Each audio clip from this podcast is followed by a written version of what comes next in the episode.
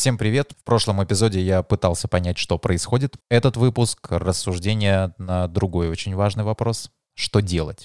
Много людей в России сейчас э, отвечают на него словом «валить». На основе открытых источников и профессиональных сообществ посчитали, что покинуть страну решили примерно 50 тысяч человек. Сегодня мы будем говорить про эмиграцию айтишников, какие последствия будут у этой волны. Качество разрабатываемых продуктов э, начнет страдать, начнет стране, страдать информационная безопасность. Это Саша, он из тех, кто принял решение уехать. С ним мы поговорим о том, почему айтишники боятся застрять в России и следят за пограничным контролем через телеграм-канал. Периодически происходят допросы, людей отводят в сторонку, в основном мужчин и в основном айтишников. Кто вообще такой айтишник? Какие у него особенности и почему они решили массово свалить в первую очередь? Это открывает доступ э, к многочисленным источникам информации, в том числе и закрытым запрещенным. Заинтересовано ли вообще государство в сохранении кадров какие мотивации предлагают. Чтобы получить а, вот эту там, простите за слово, подачку, нужно будет э, пройти весь э, бюрократический ад, который э, очень многие люди не пройдут, э, забьют. Возможно ли продуктивная работа с госсектором, как повлияет на нас, на всех новый железный занавес? Все это в новом эпизоде. Меня зовут Павел Зорин, я журналист, вы слушаете мой подкаст «Обзорин». Подписаться на него можно на всех платформах Apple, Яндекс, Spotify, ВК слушать в прямом эфире и участвовать в подкасте можно в телеграм-канале Обзорин. Благодарю всех, кто поддерживает меня платной подпиской в ВК, в Телеграм или в Apple подкастах. Подписка открывает доступ к эксклюзивным материалам, которые больше нигде не публикуются, к премьерам новых эпизодов, то есть вы их будете слышать раньше всех, ну, а еще у нас есть закрытый чат. Ссылки в описании. Сегодня у меня в гостях Александр, без фамилии, наверное, да? А, этот подкаст мы записываем а, еще когда Саша находится здесь, в России, а когда он будет э, в прямом доступе, Саша уже будет в другой стране. А, Саша тимлит, э, айтишник. Расскажи немножечко о компании, где ты работаешь. Насколько я понимаю, название тоже лучше не говорить. Я занимаюсь, э, моя команда, да, компания в целом занимается деятельностью в мире криптовалют, мы э, что мы делаем? Мы делаем так, чтобы можно было одну криптовалюту обменять на другую, а также возможно заработать на том, что можно принести парочку своих криптовалют, а, отдать их в некоторое, так скажем, пользование, да, и получать некоторую сумму за то, что ваши денежки используются для обмена, для того, чтобы людям а, упрощать жизнь и а, давать им возможность анонимно менять одну криптовалюту на другую, что, в принципе, очень сильно соответствует а, моей личности и моим ценностям. А почему ты решила уехать из России? Знаешь, вот если даже откинуть все текущие события, я бы все равно это сделал, рано или поздно, как минимум потому, что моя деятельность, которой занимаюсь, а, она в ближайшее время станет запретной. И не сама деятельность, как разработка каких-то продуктов криптовалютных, сколько то, что вообще операции делать, а с криптовалютой станет а, проблемно и будет вызывать очень много вопросов. То есть само по себе то, что ты умеешь там а, заводить криптокошелек, и у тебя вообще на нем что-то есть, а если у тебя есть и несколько, да, то ты вообще какой-то там а, мега-хакер, что, что вообще от тебя ожидать, непонятно. Вот. Я уверен, через какое-то время э, в России э, выступит э, законопроект, возможно, не в том, скажем так, агрессивном виде, в котором он был изначально, да, полный там запрет и так далее, скорее всего, все это начнут пропускать через банки, и, а когда это начнут пропускать через банки, да, покупку и продажу криптовалюты, ни о какой анонимности речи быть не может. Возможно, если вы живете в стране, которой доверяете, это небольшая проблема, но, допустим, я живу э, в стране, по крайней мере, сейчас, э, которые правительству и э, службам которых я не очень доверяю. К счастью, я пока что на это имею право, и э, выражать эту мысль еще законно. Саш, то, что сейчас происходит, называют там, массовый исход айтишников из России. Что вообще происходит и почему так много людей из твоей сферы решили покинуть Россию? Ну, покинуть Россию на самом деле решили многие люди по понятным причинам. А в чем именно особенность айтишников и в чем она была? Есть это было всегда, а не только стало в ближайшее время. Это ну, во-первых, это хорошие доходы, то есть э, большая зарплата чаще всего. Это возможность быть мобильным. Да, 2020-2021 годы прошли, и э, очень многие компании увидели, что офис э, не особо-то нужен, можно работать дома, и э, не будет страдать от этого производительность людей, что позволило еще в 20-21 годы многим людям э, уехать из городов, кто хотел, айтишники, да, куда-нибудь там на дачу, в дома и так далее. А сейчас сегодняшние события просто вот разблокировали тот пул людей, которые на самом-то деле хотели и раньше уехать. Просто сейчас это подтолкнуло их, дало такой очень сильный толчок в эту сторону. Я просто вижу борьбу за айтишников внутри страны, но не знаю, как происходят дела на мировом уровне. От того, что айтишники из России поменяют место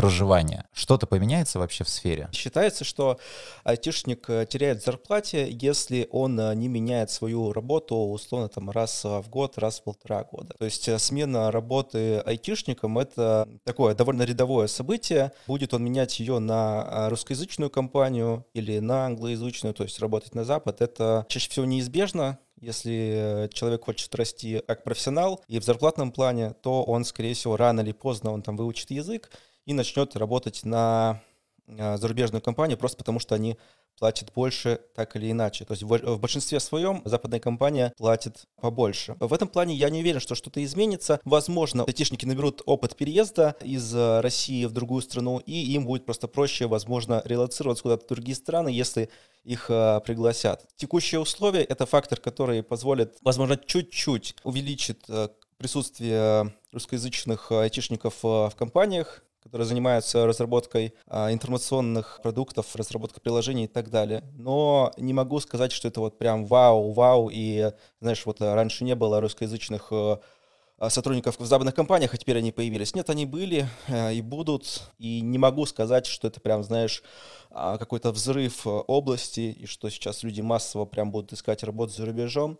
Вот, потому что в большинстве своем представители IT-области, она исключительно большая, да, там и менеджеры, и разработчики, и дизайнеры, и маркетологи всякие разные. Только я сейчас перечислил, на самом деле, очень малую ее часть. То есть там и DevOps есть, и тестировщики. Да, и это все еще очень малая ее часть. Из того, что ты сказал, я э, сделал вывод такой, что, по сути, ничего в IT-сфере не поменяется. То есть есть глобальная сфера, которая ищет себе э, подходящие кадры, ищет она их на мировом рынке, и от того, где находится айтишник, то есть от массового исхода физически из России, в глобальном плане мало что поменяется. Да, действительно, в глобальном а, плане поменяется не очень много. А, гораздо интереснее говорить, что именно может а, поменяться именно на рынке России. Потому что, да, глобальные, но айтишники есть, есть. Они есть много где. Они есть там в США, в Индии, в Европе, в России очень хорошие. В Беларуси, в Украине, везде есть хорошие айтишники глобально. Я не считаю, что вот э, текущий вот этот массовый исход айтишников из России прям, знаешь, поменяет рынок или что-то вроде того. Но Россия в этом э, плане как-то пострадает или нет? А, все сейчас бьют тревогу, потому что айтишники — это не камень краеугольный, но краеугольная профессия, возможно, в сегодняшнем мире. Россия, я считаю, что, возможно, она пострадает, потому что вот кто вообще такой этот айтишник? Как вообще он выглядит? Что мы подразумеваем, когда говорим айтишник и так далее? Да, чаще всего это там относительно молодой человек. Некоторые начинают там в 16 лет работать, некоторые раньше. Чаще всего айтишник, скорее всего, все-таки он таких более либеральных взглядов. Почему? Потому что он а, работает в той сфере, где доступ к информации информации, это не проблема. Если ему нужно обойти там а, какой-то запрет и так далее, это тоже не проблема, это решается там, если он сам не знает, то он написал а, другу, скорее всего, тоже там айтишнику, потому что айтишники там друг друга держатся, и, и э, редко встретишь айтишника, у которого в друзьях айтишников нет. Они там все поголовно друг с другом связано. Так вот, это открывает доступ э, к многочисленным источникам информации, в том числе и закрытым запрещенным, которым, допустим, э, не может получить доступ в кавычках обычный человек, да, но тем не менее сейчас то есть это распространяется, и многие могут это сделать, но тем не менее для айтишника это вот просто очень легко. Такая сфера формирует человека, который может получать новости из любого источника, и в целом он становится такой довольно либеральный и не замкнутый на самой системе, да, не замкнутый на какой-то единой такой системе, а скорее вот такой в душе космополит, а, номад, да, кочевник такой, которому ближе, скорее, там, дружить э, с людьми, смотреть э, на вещи глобально и так далее. К чему я это, опять же, веду? К тому, что айтишник если вот, опять же, да, очень сильно обобщить, очень-очень-очень сильно обобщить, он скорее стремится быть частью чего-то глобального. Почему? Потому что в глобальном смысле у него зарплата будет больше и мобильность э, выше. В чем основной скилл э, людей из IT? Это быстрая адаптация, быстрый поиск информации, быстрое обучение. Вокруг этого, на самом деле, построены все остальные скиллы и навыки. Возвращаясь к вопросу, Россия что потеряет от отъезда айтишников? Это означает, что в России станет меньше квалифицированных специалистов, это означает, что качество разрабатываемых продуктов а, начнет страдать, начнет страдать информационная безопасность, а наши приложения и программные продукты начнут быть менее надежными, наши интерфейсы начнут а, быть более убогими, более неудобными. Это создаст проблемы, то есть сейчас, допустим, люди и так не могут нормально с госуслугами, допустим, теми же работать, и сами по себе госуслуги — это такой мем, да, когда там что-то не работает, что-то отваливается, что-то, знаешь, вот такой Франкенштейн, Эйнштейн, и в этом ничего на самом деле хорошего-то нет. А хорошо, когда люди, люди могут просто вот на изи взять и использовать какую-то услугу. Вот. А также, а, что касается информационной безопасности, да, на чем вот э, наша страна, в принципе, держится, да, на все вот это паранойя, о том, что наши там данные украдут, мы никому ничего не покажем, наши процессоры, вот, пожалуйста, там, если хотите на, на, под них что-то разрабатывать, подпишите 100-500 документов э, о неразглашении и так далее. Да? Тоже пострадает, э, потому что специалисты по информационной безопасности, так же, как и остальные айтишники, не то чтобы склонны прямо оставаться э, в рамках какой-то одной системы. То есть есть, конечно, специалисты по информационным технологиям, точнее, по информационной безопасности, которые, которым очень действительно они любят родину, любят Россию, и они останутся здесь как минимум потому что они, скорее всего, уже не выездные на несколько лет.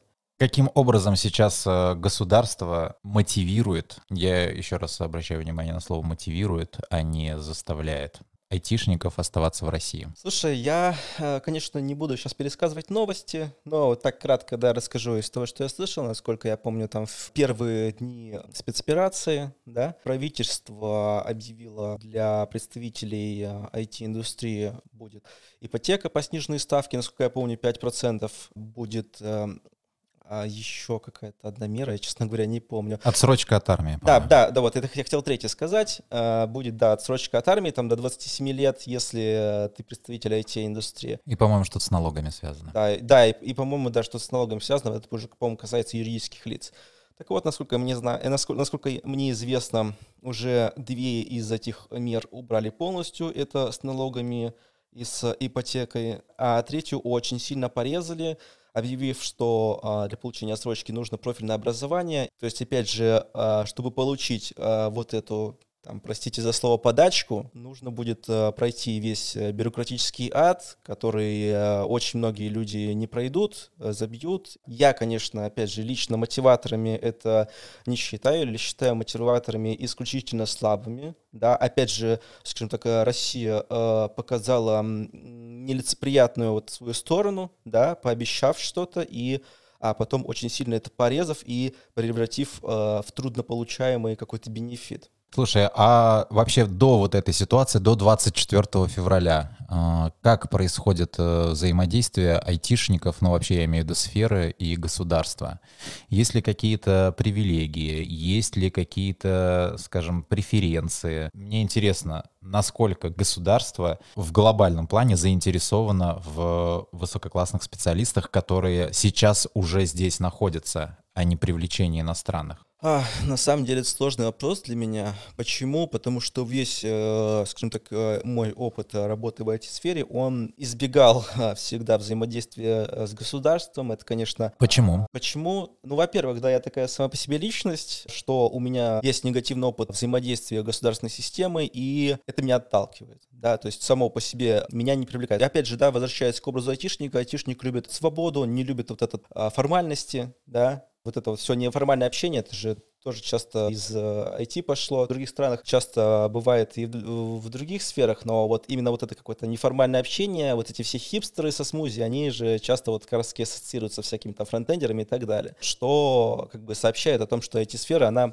в ней можно как бы быть более неформальным, что у тебя не просто начальник, а руководитель, коллега, да, в этом команда и так далее. Я обычно государственную сферу избегал. И на самом деле избегаю ее до сих пор, просто потому что государственная сфера для меня транслирует исключительно приказ, указ и не обсуждает. Обсуждение — это то, чего мне, конкретно, конкретно мне, не хватает в государственной системе. Государственная система не терпит диалога, не терпит обсуждения чаще всего. Есть, скажем так, указания, есть э, план условный, есть цель сделать, там, любой ценой не обсуждается. Это то, э, почему я избегаю государственную сферу, и по какой причине у меня нет большого опыта а, в том, как именно айтишники работают в государственной сфере. Тем не менее, нет хорошей жизни чаще чаще всего идут айтишники работать в государственные учреждения. Сам понимаешь, зарплата там а, будет меньше, чем а, зарплата на рынке. Менеджмент. Вот, Паш, менеджмент в государственной компании, государственной организации –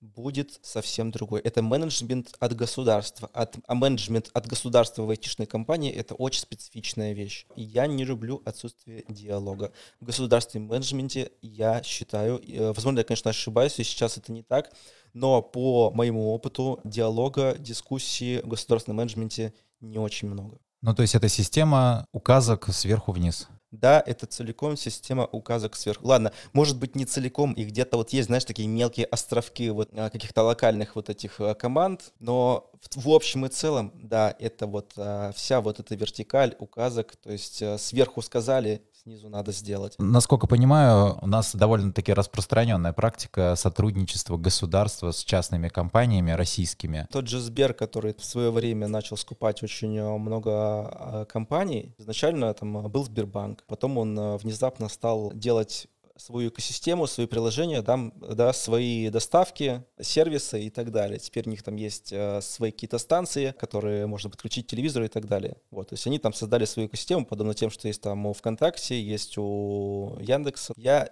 выражу скепсис. То, что я вижу, то, что я чувствую, да, то, что я вижу на рынке, то, что я вижу в России, в целом IT-сфера может нормально существовать скорее именно в рамках э, частных организаций, когда она мигрирует в какие-то подгосударственные органы, только до некоторого уровня она может оставаться относительно там, а, а, свободной, относительно удобной, с хорошими зарплатами. Тем не менее, тот же Сбертех, да, там они реально пачками просто скупают специалистов, они э, платят им хорошую зарплату, то есть реально хорошую зарплату. Тем не менее, там есть, конечно, есть свои внутренние проблемы, вроде невозможности установить какую-то программу, и когда тебе нужно ждать, ждать специального человека, который будет тебе ее устанавливать, например, месяц. Но это проблема больших глобальных каких-то организаций. Да, на, сам, на самом деле, да. В том же Альфа-банке, например, подобное, не знаю, как сейчас, но было, например, там года полтора назад, действительно тоже самое было. Да, это, это, это про компании, где есть высокий уровень безопасности, да, где он требуется, когда ты работаешь с финансами, когда ты работаешь с конфиденциальными данными, действительно этот уровень безопасности иногда создает вот такие казусы. Ну, вот сотрудничество изначально частной компанией Mail э, с государством, э, ну, Сбербанк, да, это понятно, сюда в этот пример, наверное, не пойдет. Ты все-таки считаешь, что это во вред, да? А, слушай, я не могу, наверное, однозначно сказать. Здесь просто налицо две разных модели. Одна дотационная модель, а другая бизнес-модель. И вот мне интересно понять, дотационная модель вообще в IT-индустрии имеет право на жизнь или нет? Проблема в том, что э, источник э, ресурсов денег, каких-то дотаций э, в лице государства чаще всего ожидает э, некоторой лояльности в ответ на свои ресурсы, на свои дотации. Если компания использует его дотации не тем образом, которым государство желает, а, допустим, в соответствии с своей какой-то внутренней этикой, например, не передает по первому чиху без запроса какие-то конфиденциальные данные своих пользователей, то государство вполне может просто взять и прекратить эти дотации. Здесь я вижу большой конфликт, и все зависит здесь как раз-таки от а, политики и модели государства. Да? Если государство авторитарное, а, следит за своими гражданами, очень хочет а, знать, что они думают, что они пишут, где, как они живут и так далее, а компания, которая предоставляет эти услуги, делает эти платформы и, собственно, ведает и хранит данные, пользователей не, не поддерживает такую политику, да, здесь наступает конфликт. Если же компания, которая э, а, все это делает, у нее такая же этика, такая же политика, как у государства, абсолютно никакой проблемы здесь не вижу. Если компания считает, что это, что это приемлемо, просто, грубо говоря, по e-mail от каких-то органов предоставить данные пользователя, не спросив зачем и так далее, э, без соответствия закону, в этом случае никаких абсолютно проблем не вижу. Компания нашла свое государство, а государство нашло свою компанию. Саша внезапно даже для себя, мне кажется, да, стал владельцем очень популярного телеграм-канала. Этот телеграм-канал посвящен проходу границы, ну, выезду из России и проходу границы, я правильно понимаю? Да, все верно. Сколько сейчас там тысяч человек? Сейчас я тебе скажу. А в данный момент а, там 14 834 подписчика. Название будем говорить? Да давай скажем. Канал называется «Пограничный контроль с РФ 2022». Почему говорю название? Потому что я таких каналов аналогичных не видел, и в принципе просто а, так, скажем так, повезло а, на эту волну влезть. А, суть канала в том, что люди рассказывают истории, как они э, уезжают из России, правильно я понимаю? Как они проходят пограничный контроль? Да, все верно. На самом деле э, это довольно рядовые на самом деле вещи для тех, кто часто ездил раньше за границу, да, э, ни для кого там не секрет, что на вот этом контроле э, спросят про валюту, спросят там про цель поездки, да, это происходит абсолютно везде, не только в нашей стране, вот, и что действительно есть какие-то ограничения на выезд, они всегда были, э, есть и будут, например, там, если ты э, сотрудник ФСБ, если у тебя доступ по гостайне, если ты военнослужащий, если у тебя, по тебе есть исполнительное производство, да, ты, э, за, за тобой э, бегают приставы, э, и на тебе ты подозреваемый в каком-то уголовном деле или являешься его участником, да, то есть есть э, постоянные какие-то причины, из-за которых тебе могут отказать в выезде за границу. Они, то есть, были и до всех этих событий. То есть, ну а почему вообще появился канал? Да, канал появился из-за того, что стали появляться слухи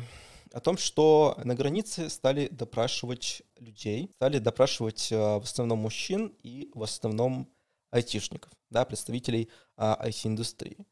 Вот, собственно, на фоне вот этих э, слухов, да, я решил э, немножко пособирать те отчеты, которые мне были доступны в различных чатах, да, и собрать их в одном месте, потому что вообще была полная неразбериха, собственно, как это вообще все происходит. Да, как, какая-то на самом деле ситуация на границе. Реально ли это все, или это все неправда? Выпускают ли тех, кто там с военным билетом или не выпускают? Многие, кто сейчас там подписан на канал, они э, будут выезжать за границу первый раз.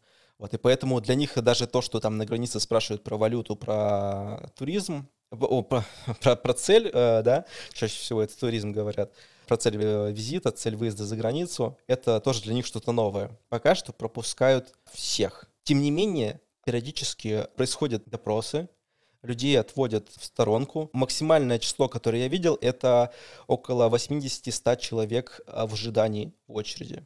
А, чаще всего, насколько мне, опять же, известно, допросы и вот эти многочисленные вопросы происходят э, в Домодедово, если мы говорим о Москве, во Внуково и Шереметьево поменьше или практически вообще нет. Я создал этот канал 1 марта, ссылку где-то опубликовал в разных каналах уже, по-моему, 2 марта. Вот, то есть, скажем так, приток э, подписчиков начался со 2 марта. Собственно, на фоне чего э, такая активность, на фоне чего вот эти все приросты подписчиков э, начались? Они начались вот как раз-таки из-за того, что из-за страха, из-за страха того, что не удастся а, выехать из а, России. А, в чем этот страх? Почему он а, появился? Он появился потому, что стало страшно людям за свои, за свою жизнь, да, а, за то, что не удастся а, скажем так, уехать из России и а, придется здесь, а, так скажем, застрять. Да? Мы не знаем, что именно будет здесь в России, там через месяц, через полгода. Тем не менее, люди боятся за свое будущее. Да? Они хотят все-таки иметь больше возможностей для того, чтобы на это будущее каким-то образом повлиять. Но да? это панические настроения? Отчасти я думаю, что да, это панические настроения, а отчасти, возможно, они обоснованы. В нашей ситуации да, когда каждый день э, что-то у нас может поменяться, а, к сожалению, сказать об этом а, трудно. Тем не менее, вот прошло уже две недели, и все еще люди как бы не отказываются от, от, своих, от своего желания, скажем так, уехать, покинуть страну. То есть я думаю, что таки, все-таки за две недели очень много трансформаций прошло. Возможно, я думаю, есть и часть тех, кто паникует, прям очень сильно. Но и я думаю, что все-таки большая часть это те, кто и так бы уехал так или иначе, там, возможно, через год, то есть в своем ритме, не вынужденно вот так, да, а, как этого хочется. А ну, куда едут? Едут в очень разные места. Во-первых, это Армения. Почему? Потому что Армения, в Армению можно уехать по российскому паспорту, не нужно ждать а, загранпаспорт. Ну и, собственно, это безвизовая страна для россиян, потому что с а, паспортом, загранпаспортом сейчас большие проблемы. Даже с услугами а, компаний, которые предоставляют вот это вот ускорение получения загранпаспорта, это все уже долго, и не раньше, там, через, чем через три недели, уже, наверное, через месяц вас только запишут на то, чтобы на биометрию, да, на то, чтобы прийти в МВД, сфотографироваться, приложить э, свои пальчики, а делать его там будет по месту регистрации там месяц, в ином случае до трех месяцев. Так вот, а, Армения, Грузия, опять же, это безвиз, безвизовые страны для России. Грузию уже нужен загранпаспорт, поэтому туда, возможно, меньше. Но тут все зависит от того, есть у вас загранпаспорт или нет. Турция, очень много в Турцию людей улетает. Тоже для нас э, безвизовая страна. Опять же, там уже нужен загран. В Дубай, очень в Арабские Эмираты улетает много. Есть люди, которые улетают э, в Израиль, Прибалтика, кто-то в Казахстан.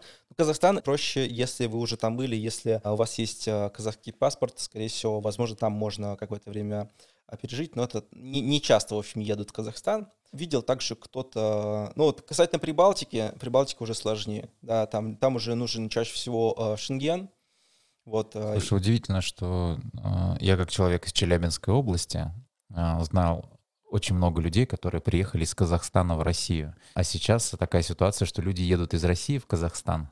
И причем, это, и причем это сотрудники IT-сферы. Я тебе честно скажу, скажем так, я был, ну, я много общаюсь, и там был в одном из чатов, где тоже там было много айтишников, и мы, скажем так, еще примерно месяц или полтора э, назад отшучивались о том, что будет время, когда казахстанский э, паспорт будет э, ценнее, чем паспорт российский.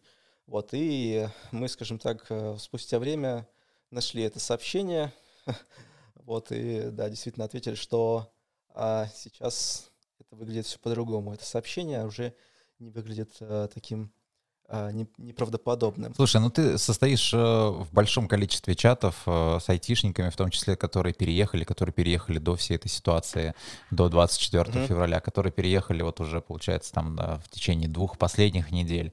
А, что говорят вообще? Как относятся к русским а, за границей? Как э, обстоят дела с наймом на работу? Вообще, что, говорят? В целом, а, к русским вот до всей этой ситуации относились вполне нормально. И в Америке, и в Германии, и в Прибалтике. В целом, везде всегда все было нормально. Все вот эти э, националисты, да, слово, которое сейчас э, внезапно обрело популярность, они существуют в любой стране, и в США, и в Эстонии, и в Украине они всегда были, и в России они тоже есть, они всегда были и будут, и нельзя никак, ни в коем случае, да, а, их а, считать мерилом общества, да. То есть это я к чему? К тому, что в любой стране найдутся те, кто просто не любит русских, да, по некоторой причине. Но в общем и целом к русским относятся к россиянам вполне нормально, нигде их там не притесняют, и э, нет ничего такого, что не дает жить. Да? В последние вот две недели ничего не поменялось? Нет, смотри, в последние а, две недели кое-что, конечно, поменялось. А, скажем так, стало больше внимания. Да? А, стало больше внимания, особенно к, финанс... к финансовой сфере. А, то есть, а, если ты какой-то платеж отправляешь а, в Россию, и, а, то есть, если ты по национальности русский, да, а, это может быть тоже вызвать а, больше вопросов. Тебе могут там а, позволить из условного финмониторинга на время заблокировать счет и спросить там, о там, какой финансовой целесообразности этого платежа. Также у меня у знакомого был кейс, когда не прошел платеж из Эмиратов в Россию, когда запросили информацию о том, зачем, собственно, нужен этот платеж. А какая сумма была? Могу сказать, что это месячная зарплата айтишника. Ага. Вот, давай, давай, давай вот в таких ага Э, кубиках будем оперировать. Ну, то есть от 100 до миллиона. Ну, ну не знаю, ну давай условно там возьмем 1150-200, там, я не знаю, сколько там а, в Эмиратах платят айтишникам. Ага. Что еще слышал? А, был какой-то инцидент в Швеции, когда человеку тоже какое-то письмо неприятное прислали о том, что якобы валите, пожалуйста, из этой квартиры, мы знаем, где вы живете и так далее. Вот. Но на самом деле это случаи скорее единичные. А насколько помню, мэр Вильнюса, это Литва. Даже сказал, что не нужно сейчас русских наказывать, да, не нужно их как-то шеймить за то, что они русские. Да, и это на самом деле очень прикольно, потому что а, мэр Вильнюса один из самых таких ярых противников а, нашего президента. И тем не менее, то есть этот а, человек, да, мэр Вильнюса, имея такие а, большие противоположные взгляды с нашим президентом, тем не менее он призвал не, не обижать русских, не обижать русских в Литве, как минимум.